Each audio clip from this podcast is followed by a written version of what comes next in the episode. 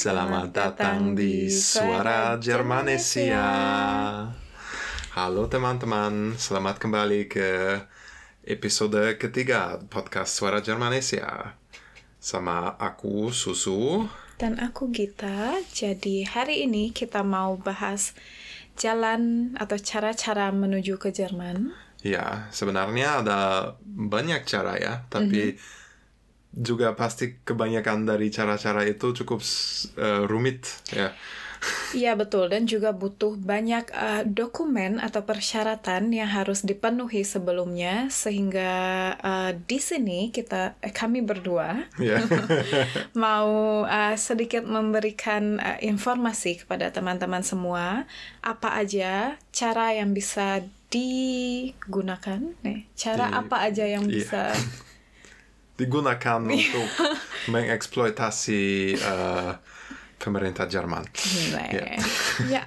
Tapi episode ini hanya akan episode ringkasan yeah. karena dalam episode ini kita uh, kami sudah akan menyebut banyak sekali tema-tema yang layak untuk uh, didiskusi sendiri ya. Didiskusikan. Didis, didiskusikan secara individual juga. Ya. Jadi di episode selanjutnya kita akan bahas uh, lebih mendetail atau lebih terperinci mengenai uh, masing-masing uh, jalan atau cara yang akan kita sebutkan di episode ini. Ya, jadi untuk kalian yang tertarik dengan hal-hal khusus, misalnya oper, atau kuliah atau kerja, ya di episode selanjutnya kami akan membahas itu lebih detail. Lebih detail, betul. Uh, jadi mau mulai aja? Ya, ya, mau mulai dengan episode ini. Dan kamu sudah mengumpulkan banyak penelitian, yeah. uh, banyak research tentang cara-cara itu ya. Dan uh, sepertinya ada dua kategori visa besar yang bisa digunakan, yaitu apa? Ya betul. Jadi uh, selama aku lakukan research penelitian, uh, enggak, aku cari beberapa informasi di internet. Uh, salah satunya di website kedutaan Jerman Indonesia itu ada dua macam atau dua ukuran dua kategori besar dari yang namanya visa yang bisa digunakan ke Jerman. Yang pertama itu ada visa masa tinggal jangka pendek. Itu maksimum waktu yang diberikannya itu 3 bulan atau 90 hari. Dan yang kedua itu ada visa masa tinggal jangka panjang itu visa nasional dan itu lebih dari 90 hari. Ya, dan visa-visa itu juga punya nama yang berbeda ya. Mm -hmm yang pertama itu apa? Itu Schengen visum. Dan apakah kalian tahu Schengen itu apa?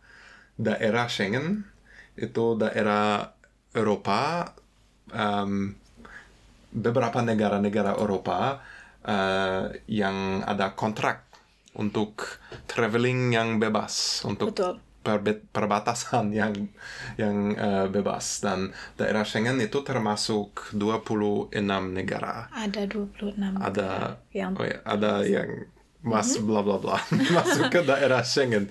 Ya. Yeah. Ya. Uh, mau menyebut semuanya secara individual? Nah, mungkin cepat mungkin. ya.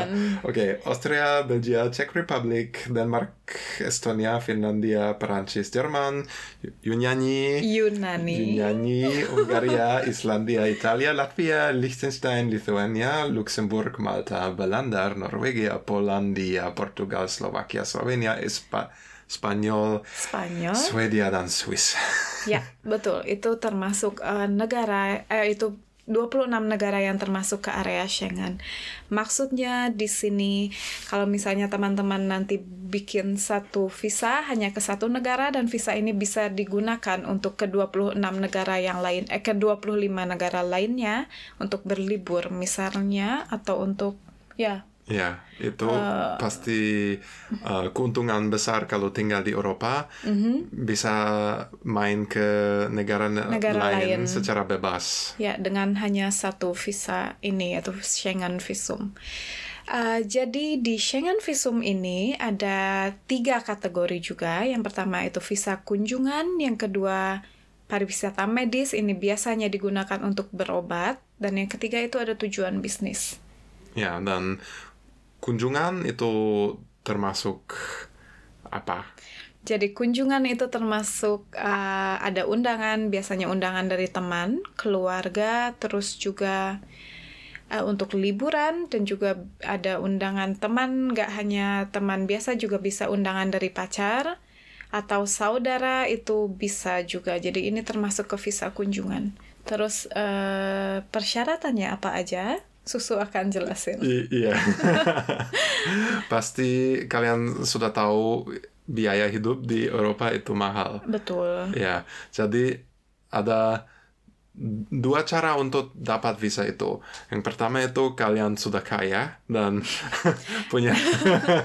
nah, mungkin bukan sudah kaya, tapi uh, memiliki tabungan untuk iya melakukan perjalanan. Ma maksudku uh, kedutaan bes, uh, kedutaan Jerman akan minta um, apa ya uh, screenshot dari ya. rekening ya. kalian selama tiga bulan ya, terakhir. Ya, selama tiga bulan terakhir untuk lihat apakah kalian mengabung cukup banyak uang untuk uh, ada nafkah mm -hmm.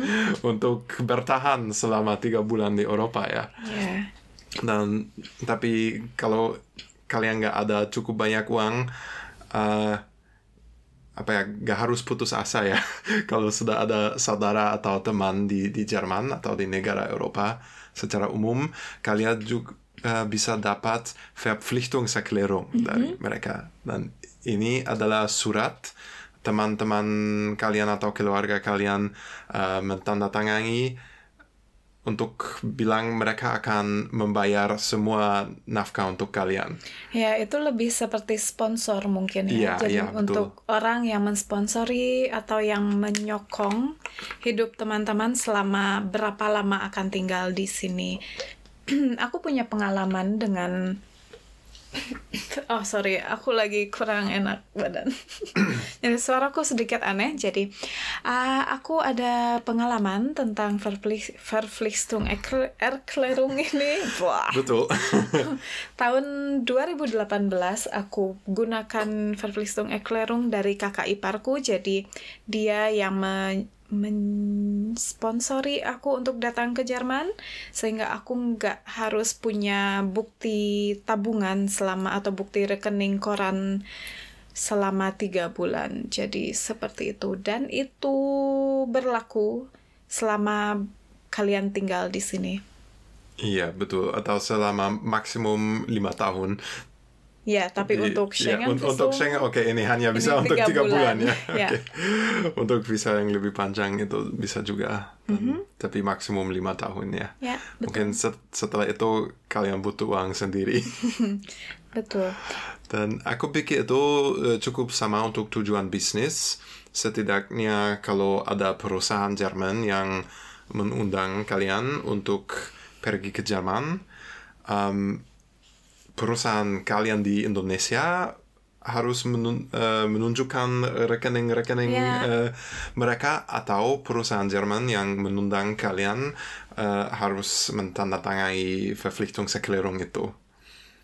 Mm-hmm. Jadi ada asuran eh bukan asuransi itu seperti sponsor juga dari ya. perusahaannya ya. Ya, dan uh, menurut Verpflichtungserklärung itu mereka harus membayar semuanya, tapi lebih baik kalian juga dapat asuransi kesehatan. Ya, itu lebih bagus menurutku jadi punya asuransi sendiri. Ya, dan juga sering kali ke kedutaan akan minta kalian sudah punya traveling asuransi. Mm -hmm.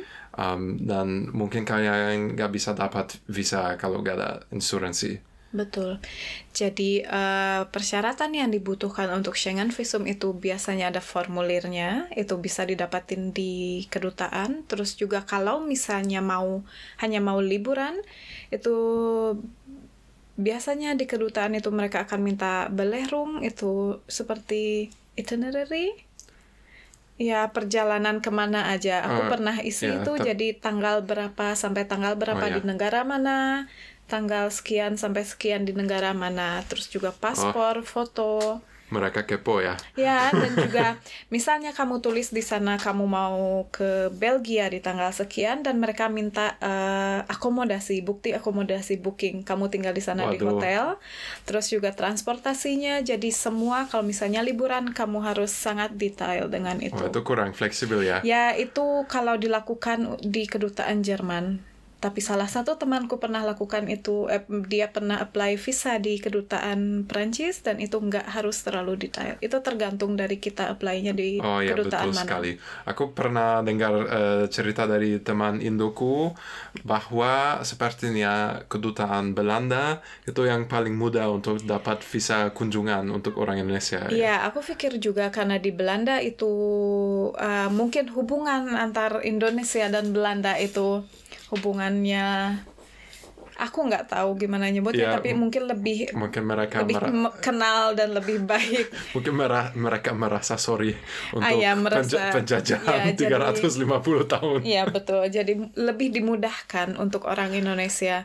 Tapi itu juga tergantung dari kam- negara mana sebagai tujuan utama kamu dan negara mana dan di negara mana kamu lebih lama tinggal. Jadi kalau misalnya kamu akan lebih lama tinggal di Jerman, berarti harus eh, bikin di kedutaan Jerman. Atau kamu pertama akan landing di Jerman, berarti itu harus bikin di Jerman, Iya. di kedutaan Jerman.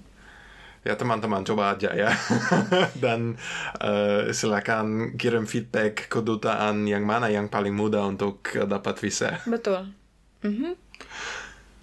Ya apalagi, oke itu sudah sudah semua um, per- apa bahasanya purpose Tujuan. tujuan ya atau intent tujuan atau niat Iya, eh, tujuan kunjungannya. kunjungan. Mhm. Tapi gimana dengan hal-hal lain yang butuh lebih dari 90 hari? Ah oke ya itu masuk ke visa nasional.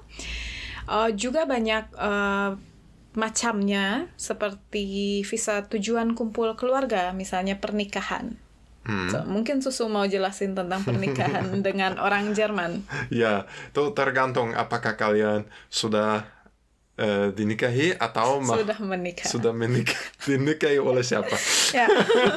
Sudah menikah. sudah menikah um, atau mau nikah di Jerman. Ya. Kalau mau nikah di Jerman, oke itu bisa. Kalian bisa dapat visa untuk tujuan itu, tapi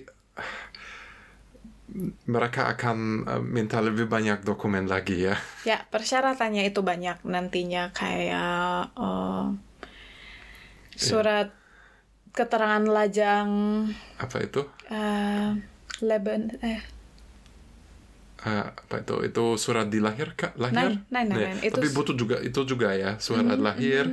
Ledigkeit. Oh, Ledigkeitserklärung. Oh iya ya. Ledigkeitserklärung, genau. Surat yang eh, isinya kalian belum Men- yang- nikah di negara lain. Betul, yang menyatakan kalau kita lajang. Lajang itu ledig. Lajang. Ah, jomblo. Jomblo. Ya, oke. betul. Ya, karena di Jerman eh, sayangnya poligami nggak bisa ya. Tapi gimana kalau misalnya Oh ya, poligami nggak bisa, tapi menikah lalu harus bercer menikah tapi itu terdaftar, ya. lalu itu harus juga mengurus perceraian dulu secara sah dengan di mata hukum, lalu bisa menikah Iya, lagi. Iya ya, bisa bisa menikahi infinite kali, tapi selalu harus bercerai dulu Ah, oke. sebelum bisa menikahi lagi. Mhm. Ya. Tapi kalau misalnya menikah tanpa mendaftar, terus bercerai dan menikah lagi itu Maksudmu bisa. apa tanpa mendaftar? Tanpa pernikahanmu nggak didaftarkan di negara, maksudnya hanya kalian Ya, menikah. kal- kalau tidak didaftar dengan negara di Jerman itu tidak berlaku. Ah, oke. Jadi untuk kalian yang mau uh, mengumpulkan empat istri um, Atau empat suami. atau empat suami ya, Ya, mungkin aku akan coba mengumpulkan empat suami. oke, ya tapi uh, kalian harus lakukan itu secara pribadi ya, gak bisa mendaftar itu dengan pemerintah Jerman. Oke, mengerti. Ya, jadi kalian dan dan butuh sertifikat bahasa juga ya. betul. Kalau misalnya eh, salah satu temanku dia juga menikah dengan orang Turki yang udah tinggal di Jerman. Maksudnya udah eh, tinggal dan lama di Jerman jadi Aku nggak tahu apa itu dia udah jadi orang Jerman atau belum. Tapi waktu dia dari Indonesia, dia diminta untuk punya sertifikat A1. Kami bersama-sama uh, ujian A1 di Bandung waktu itu. Jadi minimum sertifikat bahasa yang harus dimiliki itu A1 terus juga harus punya Verpflichtungserklärung lagi. Oh ya, Verpflichtungserklärung Mungkin lagi. dari suaminya. Iya, ya, mungkin karena, dari atau dari istri, istri. yang orang Jerman. Atau dari empat suami itu. Iya. Mungkin mereka mereka bisa mentandatangani seperempat dari Verpflichtungserklärung. Nggak itu. bisa, itu harus sepenuhnya. Harus Ah, seluruhnya. oke. Schade. Shade. Terus juga kalau misalnya mau punya biaya eh, atau membiayai diri sendiri itu juga bisa. Iya, bisa kalau uh, cukup Punya banyak uang. ya. tabungan. Mhm. Dan ya, tapi mungkin kalau sudah menikah di di negara uh, lain itu akan lebih mudah. Setidaknya selama uh, kantor imigrasi Jerman akan mengakui Ya. uh, surat nikah kalian. Ya, tapi biasanya kalau misalnya menikah di Indonesia itu nggak bisa menikah beda agama.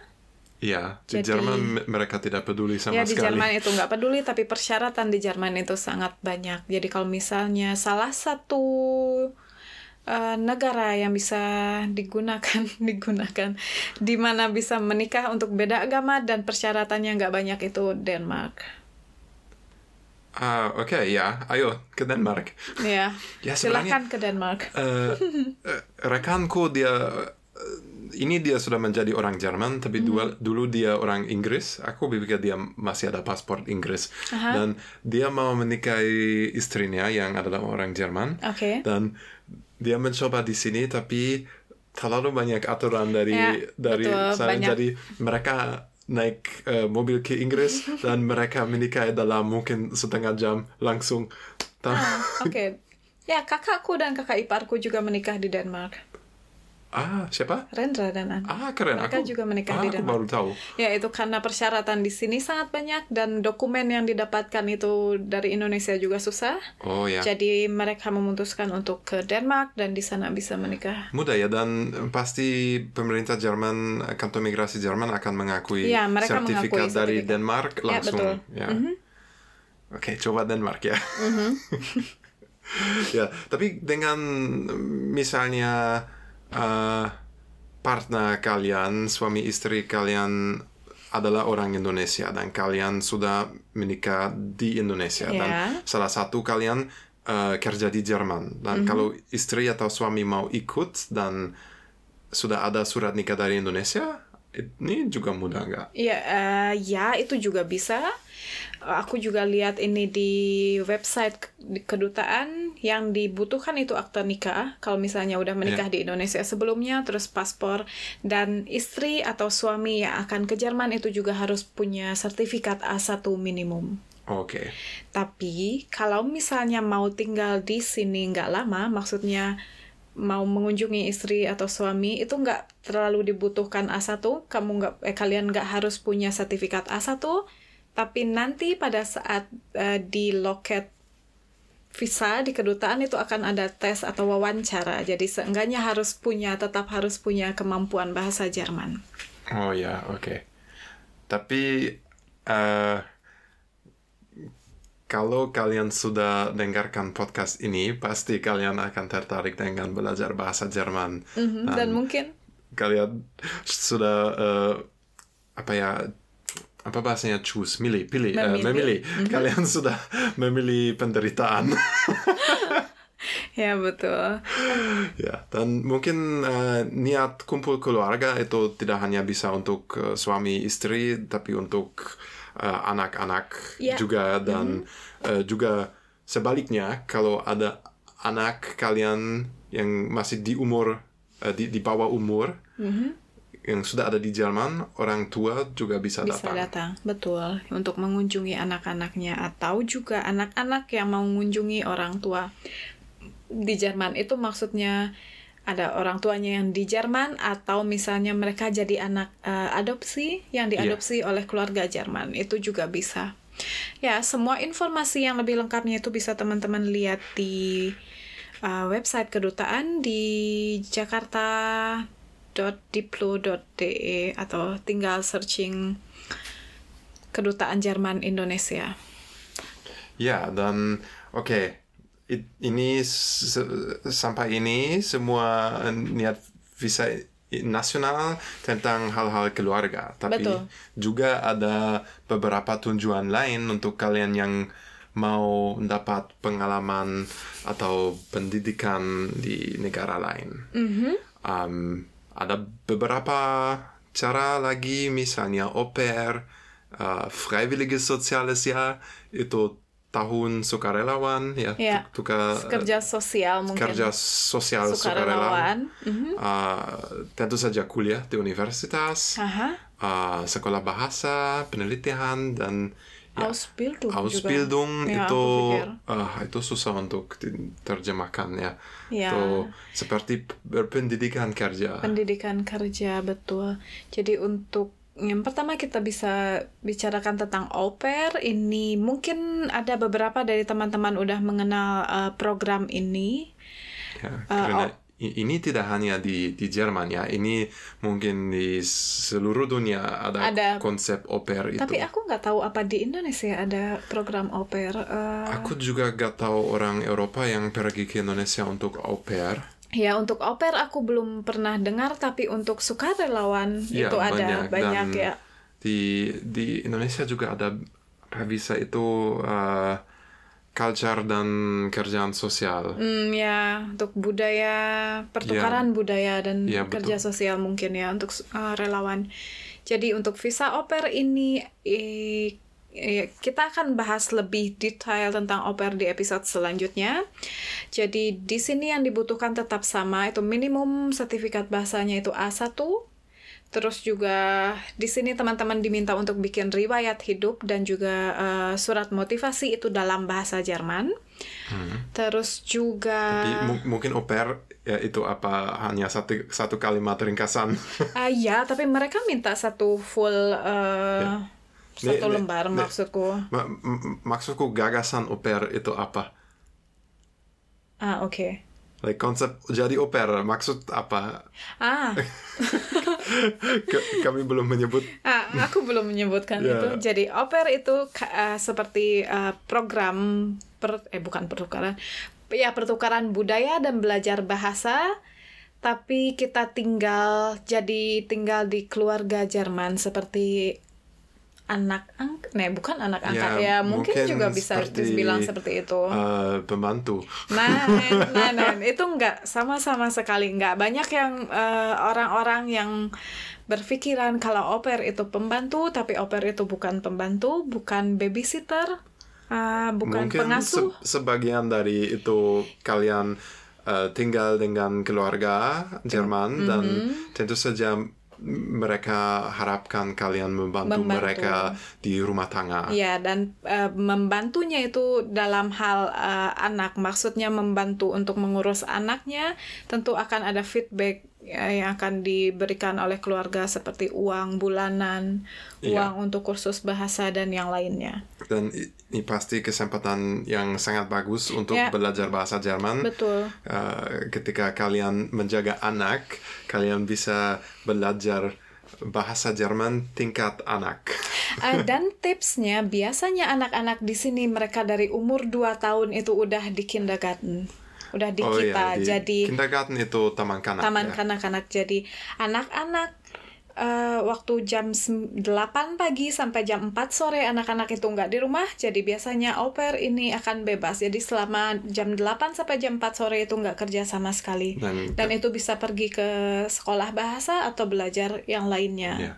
begitu. Jadi kerjanya nggak banyak. Maksimum itu enam atau aku lupa enam jam atau delapan jam per hari. Itu nggak boleh lebih dari itu. Yeah aku pikir Ya ini ya. ini uh, sangat menarik dan kami akan uh, menjelaskan itu lebih detail di ya. episode depan. Betul. Sama mungkin dengan topik lain, uh, sama topik FSJ, aku sudah menyebutkan itu dulu, hmm. artinya Freiwilliges Soziales Jahr, Tahun Kerja Sosial Sukarelawan. Jadi kalian bisa ikut pelayanan sosial uh, biasanya itu organisasi pemerintah Jerman atau organisasi uh, gereja di sini. Da, misalnya kalian akan uh, membantu orang tua atau orang Betul. uh, sakit atau a- apalagi bisa dilakukan. Eh, ya, untuk di panti jompo itu untuk mengurus orang tua, untuk mengurus uh, behinderte, uh, yang cacat, ya, behinderte. Ya, Ya, itu untuk uh, biasanya mengurus yang uh, orang yang berkebutuhan khusus juga. Atau di gereja untuk anak-anak yang kurang beruntung, yang nggak punya orang tua, yang tinggal di, Ya, di seperti panti di panti asuhan. asuhan. Ya, Ya. betul. Itu biasanya, ini lebih ke sosial, ke, uh, ya, karena namanya sosial. ya dan betul. ya, betul. Uh, mungkin mereka tambah huruf F ya. Ini jadi freiwillig, sukarela. Sukarela. Karena dulu uh, juga ada orang yang terpaksa lakukan itu. Karena itu diharuskan Ya. atau gimana? Sebenarnya yang diharuskan itu uh, pelayan militer dulu. Mungkin sampai tahun uh, 2011. Ah, oke. Aku berpikir masih ada pelayan militer wajib. Ah, untuk laki-laki, tidak untuk perempuan, hanya untuk laki-laki. Ah, oke, mungkin itu seperti wajib militer di Korea, I- di Iya, negara-negara Korea. iya, ya, ya, ada oke. di ada di beberapa Di negara beberapa di, negara, ya, di yang aku Israel tahu juga. itu yang di Iya. Korea. Oke, Oke. ya, di Korea juga ada. Dan dulu eh, di Jerman ini juga ada. Tapi dalam konstitusi Jerman ada eh, artikel eh, orang tidak bisa dipaksa untuk memakai senjata. Oke. Jadi untuk laki-laki yang uh, menolak bergabung pelayan militer wajib, Mhm. mereka harus lakukan pelayan sosial wajib. Ah, oke. Ya, jadi banyak banyak orang lebih suka membantu orang lain, membantu masyarakat Ya. dari main senjata. Ya. ya. Dan sebenarnya eh, tahun terakhir SMA aku, aku sudah dapat eh, surat dari militer. Ah, like Untuk- surat Surat apa ya? penugasan atau Ya, surat surat- panggilan kalau kamu Iya. harus. Ah, Be-. Betul untuk eh, pemeriksaan eh, kesehatan Mhm. dulu dan aku sudah takut aku oh nih aku gak mau eh, aku gak mau bergabung tentara dan eh, aku pikir oke mungkin aku akan menolak itu dan melakukan eh, pelayanan sosial juga tapi aku sangat beruntung karena hukum ini eh, ditolak mungkin dua bulan sebelum pemeriksaan itu ya dan Kamu beruntung. Aku beruntung dan aku langsung setelah SMA aku langsung bisa kuliah tanpa harus ke militer atau ke Ya. pelayan sosial wajib itu. Mhm. Itu keberuntunganmu. Ya, Hmm. Lalu mau lanjut ke eh, program yang lain itu ada namanya Freiwillige Ökologisches Jahr. Wah, Ah, aku baru tahu ini. ini juga ada. Ini untuk eh, lingkungan. Oh, jadi itu hampir sama dengan FSJ tapi Ya. kalian tidak mengurus orang tapi kalian mengurus pohon. pohon. ya ini lebih ke lingkungan. Uh, untuk uh, di pengurusan lingkungan ini kita bahas di episode uh, selanjutnya.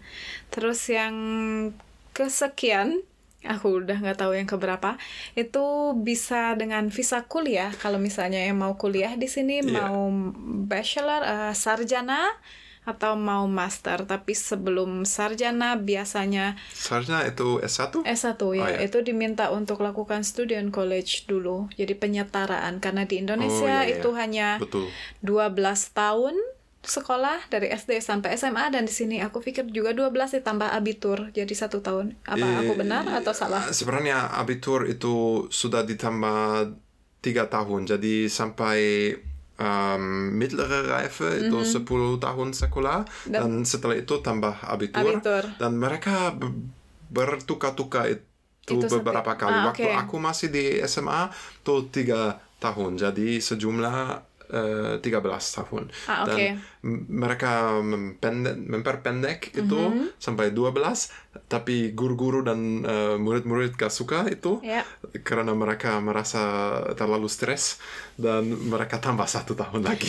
Ah ya, dan Jadi aku pikir ini sudah 13, 13 tahun. Ya. Ya, itu kenapa sebelum sarj eh, kuliah sarjana di sini S1 itu harus lakukan student college dulu seperti penyetaraan atau persiapan untuk masuk ke eh, jenjang universitas. Ini biasanya belajar eh, materi dasar matematika atau yang dan juga yang paling penting di sini banyak belajar bahasa Jerman.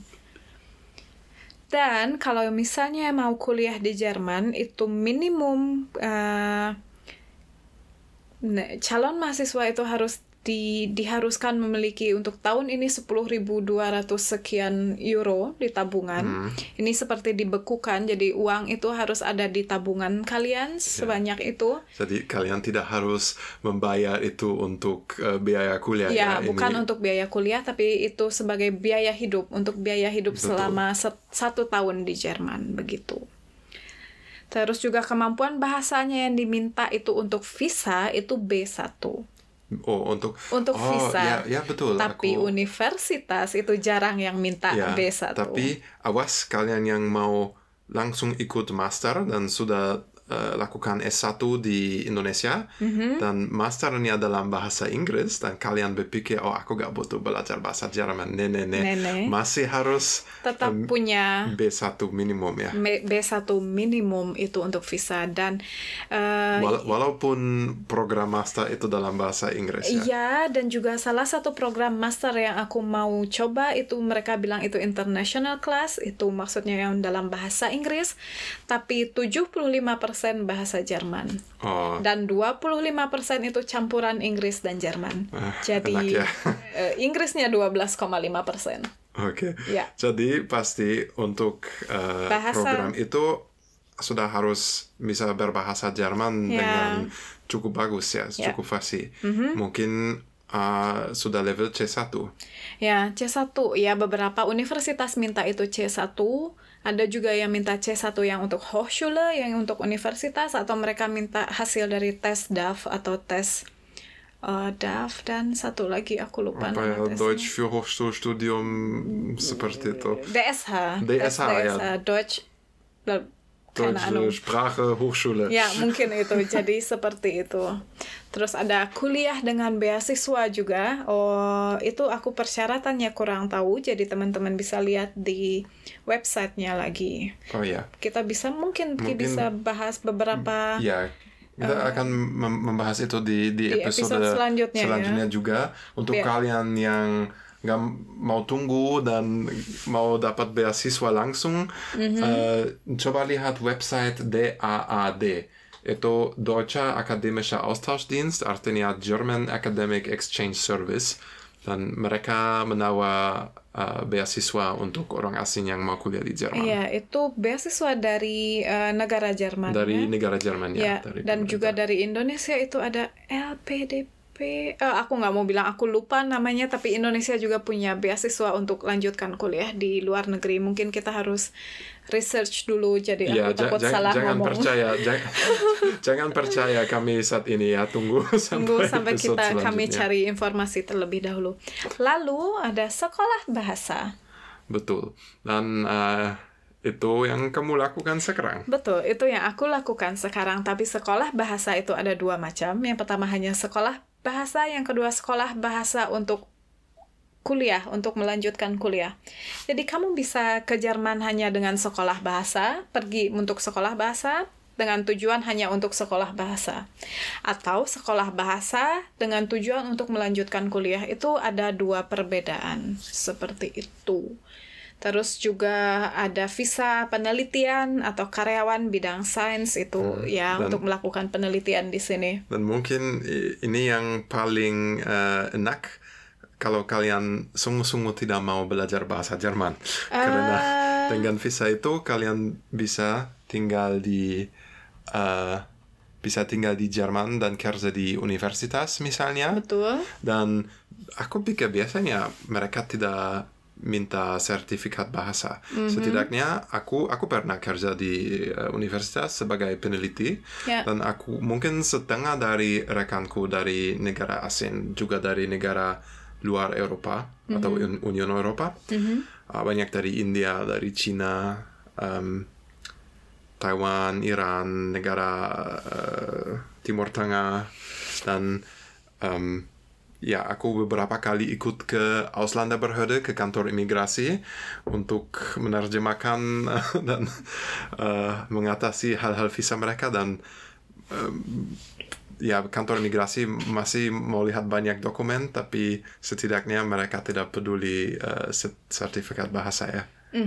Tapi Mungkin. ini ini juga tergantung uh, tingkatan uh, apa ya tingkatan pendidikan kalian. Kalian kalau sudah ada master atau uh, S2 atau S3 dan kalian dapat gaji untuk penelitian itu. Tapi mungkin kalau kalian masih kuliah dan mau penelitian Iya. sambil itu mungkin itu akan berbeda dan kalian mungkin tetap butuh sertifikat bahasa. Ya. Ya, info lebih lanjutnya bisa langsung dicek di Di Jakarta jakarta.diplo.de. ya, terus juga ada visa bekerja. Oh ya, Ini yang bekerja di perusahaan Jerman atau perusahaan yang ada di Jerman. Ini sertifikat bahasa untuk visa itu minimum B1. Terus juga biasanya eh, keterangan yang dibutuhin itu keterangan misalnya kalian selesai kuliah di Indonesia, tapi diminta keterangan universitas tempat kuliah di Indonesia ini sudah diakui di Jerman. Ini ada namanya anabin.de kalau aku nggak salah, pokoknya cek aja anabin di sana ada eh, list universitas di Indonesia yang sudah diakui di Jerman. Jadi kalau misalnya universitas kalian masuk ke list ini berarti kalian bisa bekerja di Jerman atau melanjutkan kuliah di Jerman seperti itu. Ah ya mungkin seperti itu. Dan kalau kalian sudah kerja di Jerman untuk ah, aku nggak tahu berapa lama. Lima tahun mungkin? lima ta- ne, Ne, tiga. dari Aku ini. nggak tahu. Mhm. Atau mungkin sudah tinggal di Jerman lima tahun dan punya eh, pekerjaan dengan gaji yang cukup tinggi. Misalnya 55 ribu euro per tahun. Oh, wow. Oh ya, itu cukup banyak ya. Dan uh, kalian kerja di bidang spesialis, misalnya medis, uh, engineering, uh, sains alam, matematik, atau di bidang IT, kalian bisa dapat blue card EU dari Europe, Union Eropa. Dan itu mm, sedikit seperti green card di AS. Yes. Kalian bisa Ya.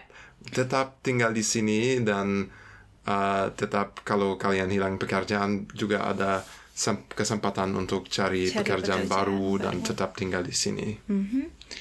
Lalu jalan terakhir menuju Jerman. Bukan jalan. Ya, ini ada Ausbildung. Uh, Ausbildung ini bisa diartikan sebagai bekerja dan, Dan- bersekolah. Iya betul. Ya. Itu konsep yang khas Jerman ya. Ya. Aku gak tahu apakah itu di di negara lain juga. Mhm. Itu mereka mau mempersiapkan murid Tenaga Tenaga- kerja. ya untuk di bidang yang sangat dikhususkan. Betul. Misalnya kalian bisa belajar menjadi tukang roti atau tukang kayu atau Mhm. tidak ada, ada- tidak ada tukang konstruksi secara umum tapi Ya, ada tapi- tukang dinding, tukang ya. logam, tukang kayu, tukang mengecat. Ya. Dan eh, program ini enaknya adalah kita disekolahkan dan sambil bekerja dan itu dapat gaji setiap bulannya. Iya betul. Seperti itu.